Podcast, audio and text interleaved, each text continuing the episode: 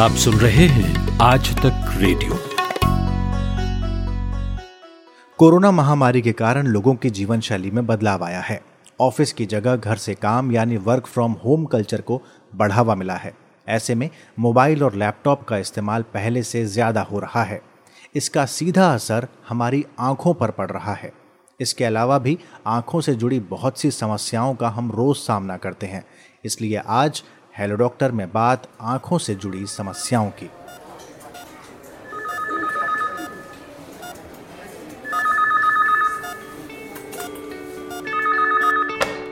Hello doctor hello doctor आज तक radio की एक खास सीरीज है जिसमें हम आपकी हेल्थ से जुड़े हुए सवाल स्पेशलिस्ट डॉक्टरों से पूछते हैं और कुछ जानकारी, कुछ टिप्स आपके लिए लेकर आते हैं। नमस्कार, हेलो डॉक्टर के इस अंक में आपका स्वागत है। मैं हूं अंजुम शर्मा। अब से कुछ देर तक हम आंखों से जुड़ी समस्याओं और उनके निदान की बात करेंगे। लैपटॉप पे जब हम अधिक काम करते हैं तो हमारी आंखें भारी होने लगती हैं, या जब कभी आंखों में खुजली होती है तो उसे क्यों नहीं मसलना चाहिए, और वो कौन सी बीमारियां हैं जिनके साथ आंखों का टेस्ट कराना ज़रूरी है। ऐसे बहुत से सवालों पर आज हम बात करेंगे और इन सवालों के जवाब देने के लिए हमारे साथ हैं डॉक्टर राजीव गुप्ता। डॉक्टर राजीव गुप्ता एक आई स्पेशलिस्ट हैं और ग्लोकोमा में इनकी स्पेशलाइजेशन है। पिछले सत्ताईस सालों से डॉक्टर गुप्ता लोगों की आंखों का इलाज कर रहे हैं और फिलहाल ग्वालियर में रहते हैं। डॉक्टर राजीव गुप्ता, बहुत बहुत स्वागत है आपका हमारे हेलो डॉक्टर प्रोग्राम में। जी शुक्रिया, thank you so much. Doctor Rajeev, बहुत बेसिक सवाल मैं आपसे पूछूंगा आँखों के रिगार्डिंग कि आँखों की प्रॉब्लम इधर लगातार बढ़ रही है। कारण ये भी है कि जब से कोविड की समस्या हुई है, वर्क फ्रॉम होम का कल्चर शुरू हुआ है, लोग स्क्रीन कंजम्पशन ज़्यादा कर रहे हैं, लैपटॉप पे, मोबाइल पर ज़्यादा काम उनका हो रहा है, क्लासेस बच्चों की उसी पर हो रही हैं। तो ऐसे में आँखों को क्या क्या तकलीफ हो सकती हैं या हो रही हैं? स्क्रीन कंजम्पशन, इसका डायरेक्टली कोविड से संबंध नहीं है। कोविड तो एक इनडायरेक्ट रेफरेंस है। ये एक कंडीशन बहुत समय पहले से हमारे नॉलेज में आ चुकी थी। इसका नाम हमने पहले भी किया हुआ है, जिसका नाम हम देते हैं कंप्यूटर विजन सिंड्रोम, यानी कंप्यूटर पर ज्यादातर इस्तेमाल करने की वजह से आंखों के ऊपर पड़ने वाले दुष्परिणाम। इसके बारे में थोड़ा सा लंबा विस्तार से समझाऊं तो डायरेक्ट स्क्रीन से निकलने वाले रेडिएशन या कुछ किरणों का दुष्प्रभाव होता हो, ऐसा एक प्रकार का मेरा अपना मानना है, साइंस का भी मानना है। ये बहुत ज्यादा बढ़ा चढ़ा करके पेश किया है। इसका मूल प्रभाव इस बात से होता है कि जब हम स्क्रीन पर काम करते हैं तो स्क्रीन की इमेज हमारे दिमाग से गायब ना हो जाए। जो हम देख रहे हैं उसको हमारा दिमाग लगातार देखता रहे, इस प्रयास में दिमाग मेरे पलकों को झपकाना भूल जाता है, और पलकें झपकाना मेरे आंखों के लिए एक प्रकार से जीवनदायिनी होता है। जीवनदायिनी इन द सेंस कि जो आंसू बनते हैं मेरी आंखों में, उनको एक समान फैलाने में मेरी पलकों का झपकाना बहुत बड़ा अहम रोल अदा करता है। तो इससे बचने के उपाय क्या है? मतलब अगर आप स्क्रीन कंजम्पशन ज्यादा कर रहे हैं, जिसको आपने बोला कि जो सिंड्रोम नाम दिया जाता है, हाँ, इसका कंप्यूटर विजन सिंड्रोम नाम दिया है। बचने के तरीके आ, कई सारे हैं। एक तो हम बच्चों को, सभी लोगों को जो कंप्यूटर का ज्यादा यूज करते हैं उनको बोलते हैं कि अपना एक प्रॉपर पोस्चर बनाइए, जिससे आंखों से कंप्यूटर मॉनिटर की एक विशेष दूरी, एक कंफर्टेबल डिस्टेंस होना चाहिए, पहला। दूसरा, मॉनिटर पर लाइट की इंटेंसिटी ना तो इतनी कम हो ना इतनी ज्यादा हो जो आंखों के लिए दुखदाई हो। hmm. दो बात। तीसरी बात, जब कंप्यूटर पर वर्क करे, काम करे कोई भी व्यक्ति, तो जानबूझ करके हमें पलकें झपकाना चाहिए। जानबूझकर मैं इसलिए शब्द इस्तेमाल कर रहा हूँ क्योंकि मैं पलकें झपकाना भूल जाता हूँ, तो इसका उत्तर ये है कि मैं जानबूझ के पलकें झपकाऊँ। हर पांच से दस सेकंड में एक बार मिनिमम, हालांकि मेरी गति सामान्य तौर पर छह सेकंड में लड़कों लड़कियों की गति और कम होती है, हर लगभग लगभग तीन चार सेकंड में एक बार जब खा तो कुछ नहीं तो पांच सेकंड में दस सेकंड में एक बार सोच समझ के मैं पलकों को चटका और एयर कंडीशनिंग का कम से कम इस्तेमाल कर। तो एयर कंडीशन मेरे आंखों के मॉइस्चर को जल्दी उड़ाने में मदद करता है। लेकिन आज के समय में तो सब लोग एयर कंडीशन में ही रहते हैं, भले रहते हैं लेकिन आंखों के लिए सही है, नुकसानदेह जी। गर्मी के मौसम में उत्तर भारत में मेरा मानना है साइंटिफिकली मैं इसको कह भी सकता हूँ, एसी की तुलना में कूलर की हवा ज्यादा बेहतर होती है क्योंकि कूलर के अंदर मॉइस्चर कंटेंट हाई होता है, पानी का इस्तेमाल करता है ना कूलर। हाँ, हाँ। तो मेरे आंखों से आंसुओं का उड़ना बहुत कम हो जाता है, पर मशीन में मॉइस्चर कंटेंट बढ़ जाता है तो उनकी साथ में दिक्कत माल फंक्शनिंग हो सकती है, पर आंखों के लिए फायदेमंद। तो एसी भी ना करें भले ना कूलर ना करें। जी जी, जो आप ड्राइनेस के बारे में बात कर रहे हैं डॉक्टर, मैं जानना चाहता हूँ कि ड्राइनेस से जुड़े क्या कुछ और भी मसले होते हैं आंखों में? अगर आपकी आंखों में ड्राइनेस आ गई तो क्या कुछ और भी उससे खतरा पैदा हो सकता है? देखिए, ड्राइनेस अपने आप में एक बड़ी कैटेगरी है, एक बड़ा लक्षण कहने का तात्पर्य होता है। ड्राइनेस कई वजह से हो जाती है। मैं अपने आप को सीमित करूंगा कुछ चीजों से। पहले तो मैंने जैसे आपसे आपने मुझसे सवाल प्रश्न करा कि कंप्यूटर या increase screen time consumption time एक बहुत बड़ा आज की तारीख में कारण ड्राइनेस का कंप्यूटर है, पहला। दूसरा कारण है आज का हमारे समय में वातावरण में उपलब्ध पॉल्यूशन, ठीक है।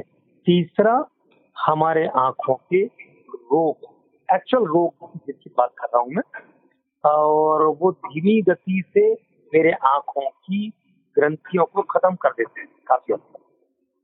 तो जो आंसू के कंपोनेंट होते हैं, आंसुओं की जो मात्रा पलकों में बनती है, पलकों के बगल में ग्रंथियां हैं उनसे बनती है, वो कम हो जाती है, ठीक है। और बहुत सीवियर डिसीजेस भी होती हैं जिनमें हमारे शरीर की खुद की रोग प्रतिरोधक क्षमता जिसको हम इम्यूनिटी की, अब वो भी उसके विरुद्ध काम करता है। पर इतनी सारी चीजों को डिस्कस करना संभव नहीं है, संभव नहीं है, सही बात है। मैं यहाँ पर एक और बीच में आपको टोक रहा हूँ, माफी चाहूंगा। मैं एक सवाल और पूछना चाहूंगा कि जैसे अभी कोविड के समय में बार बार कहा जा रहा है कि आप अपने मुंह को हाथ मत लगाइए, नाक को हाथ मत लगाइए, मुंह पे हाथ मत लगाइए, ऐसे ही आंखों के संबंध में मैं जानना चाहता हूँ।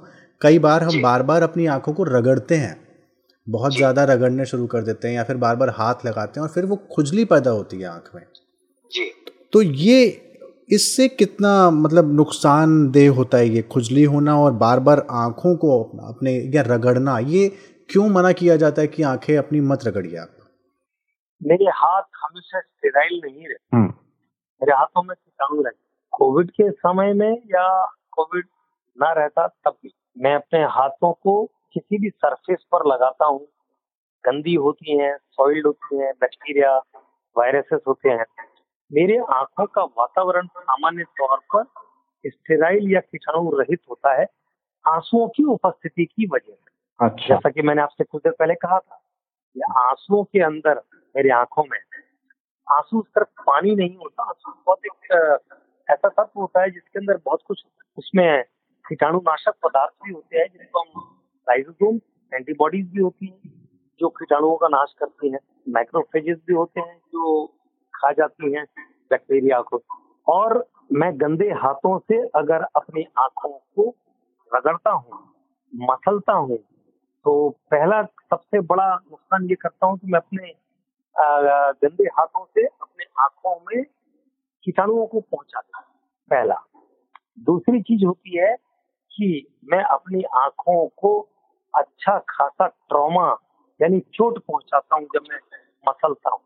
मेरी आंखों में सारे के सारे अंग, आंखों के जो स्ट्रक्चर हैं वो बहुत नाजुक है। कॉर्निया, मेरी आंख के अंदर लेंस, मेरी आंख का प्रेशर, आंखें आपने देखा होगा, महसूस किया होगा, आँख को जब हम छूते हैं तो हमें टाइट लगता है। जब मैं मसलता हूँ तो मैं इनडायरेक्टली मैं अपनी आंखों में अच्छा खासा प्रेशर पैदा करता हूँ। जैसे महसूस करके देखें कि एक छोटी सी बॉल को मैं मसल दूं चारों तरफ तो उसके अंदर के फ्लूइड में एक प्रकार का टर्बुलेंस पैदा करते हैं। मेरा एक स... मेरा एक सवाल यहाँ पर डॉक्टर ये भी है कि कई बार बाकी शारीरिक समस्याओं की वजह से भी आपकी आंखों को नुकसान पहुंचता है। मसला मिसाल के तौर पर अगर कोई डायबिटिक पेशेंट है तो उसको कहा जाता है कि फंगस का टेस्ट करवाइए। तो मैं जानना चाहता हूं कि बाकी बीमारियां एक तो ऐसी कौन कौन सी हैं जिसके साथ एक आम आदमी को अपनी आंखों का ध्यान रखना चाहिए और टेस्ट करवाना चाहिए। जी, आपने आप बहुत सही प्रश्न पूछा है क्योंकि हमारा हिंदुस्तान आज की तारीख में डायबिटीज की एपिडेमिक की चपेट में है। ठीक है, डायबिटीज एक ऐसी गंदी बीमारी है जिसको हम बीमारियों की माँ कहें तो शोक नहीं होगी। हमारे शरीर का ऐसा कौन सा अंग है जो डायबिटीज से प्रभावित नहीं होता। आंखें भी उनमें से एक है। और जो फंडस बेसिकली हम शब्द जो इस्तेमाल कर रहे हैं दरअसल हम इसको पर्दे की जांच के लिए इस्तेमाल करते हैं। हमारे आंखों का पर्दा जो होता है डायबिटीज में खराब हो जाता है। वो ऐसे होता है कि डायबिटीज मेरी खून की नलियों को बहुत हद तक प्रभावित करती है, खराब कर देती है, रोगग्रस्त कर देती है। और उनके अंदर खून का प्रवाह धीमा होने लगता है, कम हो जाता है। जब किसी भी खून की नली में खून का प्रवाह धीमा या कमजोर हो जाता है तो जिन हिस्सों को खून की नली ऑक्सीजन सप्लाई करती है वहां ऑक्सीजन का प्रवाह घटने लगता है। इसमें आंख का पर्दा रोगग्रस्त होने लगता है, खराब होने लगता है। नई नई खून की नलियां विकसित होती है जिनमें से रक्तस्राव होने लगता है, ब्लीडिंग होने लगती है। और ऐसा धीमे धीमे करके बार बार करके मेरा पर्दा पूरी तरह से खराब हो जाता है और व्यक्ति को परमानेंट हमेशा के लिए अंधत्व का शिकार होना पड़ता है। इसलिए डायबिटीज कंट्रोल के अलावा मेरी आंखों की नियमित जांच के पर्दे की होनी चाहिए और अगर उसमें कोई रोग मिलना है, खराबी मिलती है तो उसका लेजर के द्वारा इलाज भी संभव है। मैं अंतिम सवाल पे आऊँ उससे पहले मैं जानना चाहूँगा, चूँकि आप ग्लूकोमा के स्पेशलिस्ट हैं और मोतियाबिंद की समस्या मतलब कोई ऐसी समस्या नहीं है जिसके बारे में लोगों को पता ना हो, हमारे यहाँ होती है। कौन सा सही समय होता है डॉक्टर जब आपको इसकी जांच करा लेनी चाहिए? देखिए, मैं पब्लिक को समझाने के लिए बता सकता हूँ कि मेरे शरीर के अंदर चालीस की उम्र के आसपास मेरे शरीर के हर हिस्से में शरीर के हर हिस्से की बात कर रहा हूँ परिवर्तन आना शुरू हो जाता है। चाहे गायनेकोलॉजिस्ट के पॉइंट ऑफ व्यू से बात करूँ, एंडोक्राइनोलॉजिस्ट से बात करूँ, कार्डियोलॉजिस्ट की बात करूँ या हम आई स्पेशलिस्ट की बात करूँ तो ये बहुत राइट टाइम है जब हमें आवश्यक रूप से अपनी आंखों की जांच को कराना शुरू कर देना चाहिए एक रेगुलर इंटरवल। चालीस से पहले मेरा शरीर नई अवस्था के लिए चेंज कर रहा होता है जी। और उस वक्त आंखों में भी चेंजेस आना शुरू हो जाते हैं। ग्लॉकोमा भी एक रूप में इम्पोर्टेंट बीमारी है।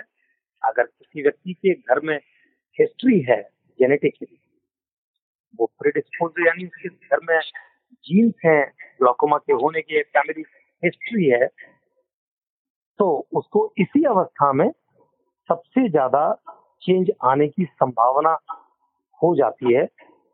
इसलिए उसको जांच इसी अवस्था में अपने आंखों की करा लेना शुरू करना है। ठीक। और अगर मान लीजिए किसी को चश्मा लगा है, क्या छः महीने या साल भर में वो कितना अंतराल होना चाहिए डॉक्टर जब आपको अपनी आंखें समय समय पर टेस्ट करवानी चाहिए? जैसे कई लोग होते हैं, माफी चाहूंगा टोक रहा हूँ, कई लोग होते हैं कि साल साल दो दो साल तीन तीन साल तक अपना दोबारा फिर से टेस्ट नहीं कराते हैं और उसी चश्मे के साथ चलता रहता है। तो क्या जल्दी जल्दी करवा लेना चाहिए या फिर जब तक कोई समस्या ना हो आंख में, आपको दिक्कत ना आ रही हो तब तक नहीं कराना चाहिए? आदर्श स्थिति तो ये है कि मेरे शरीर के अंदर निरंतर बदलाव, यानी मैं आज नंबर चेक करा करके आता हूँ, मुझे भी नहीं पता कि दो दिन बाद क्या बदलाव होगा। आदर्श बात ये है, लेकिन शरीर के अंदर बदलाव दरअसल इतना तेज नहीं होता कि उसमें एकदम से चेंज दिखने लगे। इसलिए सामान्य तौर पर हम एक मान करके चलते हैं कि लगभग छह महीने से साल भर के अंतराल में इतना बदलाव आ चुका होगा, इतना आ चुका होगा कि उसको चेक करा लिया जाए तो हम नया करेक्शन आपको दे सकते हैं, जिससे आपकी कोई भी कार्य करने की क्षमता में कोई नुकसान ना हो। ठीक, एक अंतिम सवाल यहाँ पर डॉक्टर राजीव मेरा ये कि आँखों के लिए, आँखों को भी न्यूट्रिशन की जरूरत होती है, शरीर को होती है तो वो अंग है आपके शरीर का ही। खान पान में क्या बदलाव करें या ऐसा क्या खाएं कि आपकी आंखें स्वस्थ रहें और आपको चश्मे की जरूरत ना पड़े, या फिर आंखों का न्यूट्रिशन आपका मतलब ठीक रहना चाहिए आंखें, उसके लिए क्या करें? मैं आंखों के न्यूट्रिशन की बात करता हूँ, चश्मे का नंबर ना लगे ये प्रक्रिया नहीं, वो मैं आपसे बात कर रहा था तो फ्लो में निकल गया जी, क्योंकि मैंने बोला ना शरीर के डायमेंशन किसी भी व्यक्ति के एक जैसे नहीं होते। ये विविधता ही हमारी इंसानी ताकत है, यह ये विविधता ही हमको जीवंत रखती है। तो जब विविध होते हैं, अलग अलग होते हैं, तो आंखों के डायमेंशन भी अलग अलग होते हैं, जिसकी वजह से चश्मे के नंबर होते हैं। मैं आपको वापस लेकर आता हूँ न्यूट्रिशन की तरफ। तो इस मामले में मैं फिर कहूँगा, हम भारतीयों का भोजन सामान्य तौर पर बहुत अच्छा होता है, जिसको हम कहते हैं बैलेंस डाइट है हमारे पास। हमारे पूर्वजों ने हमें सिखा रखा है कि हमारे खाने में हमको दाल, चावल, सब्जी, रोटी, सलाद, फल, दूध, सभी चीज का समावेश होना चाहिए, ठीक है ना। और इन सारी चीजों में हमारे पास में वो सारे आवश्यक तत्व हैं जिनमें हमारे आंखों को पूर्ण रूप से स्वस्थ रखने की क्षमता है, ठीक है ना। जैसे हरी साग सब्जियां, गाजर, फल फ्रूट, ये सारी चीजें हमारे आंखों की ज्योति को बनाए रखने में काफी मदद करती है, ठीक ठीक हमारे आंखों के लिए अति आवश्यक है कि हम इन सबका निरंतर सेवन करें। और अगर हम मांसाहारी हैं तो मैं अंडे के इस्तेमाल की बात करूँ और फिश, इन सब में हमारे आंखों के लिए बहुत अच्छे न्यूट्रिएंट हमको मिलते हैं। बहुत बहुत शुक्रिया डॉक्टर राजीव गुप्ता हमसे बातचीत करने के लिए। आँखों के बारे में आपने कुछ नई जानकारियाँ दी, आँखों के न्यूट्रिशन के बारे में हम लोग को बताया और कैसे आँखें स्वस्थ रहें इस बारे में आपकी जानकारी दी।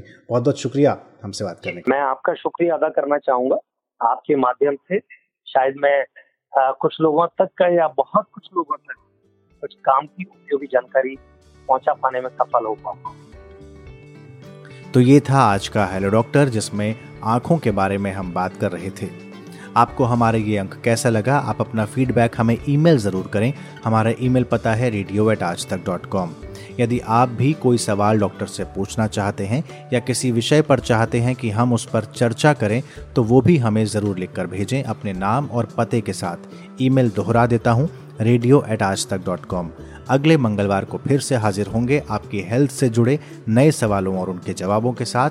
तब तक के लिए मुझे यानी अंजुम शर्मा को दीजिए इजाज़त और अपनी सेहत का ख्याल रखिए। नमस्कार।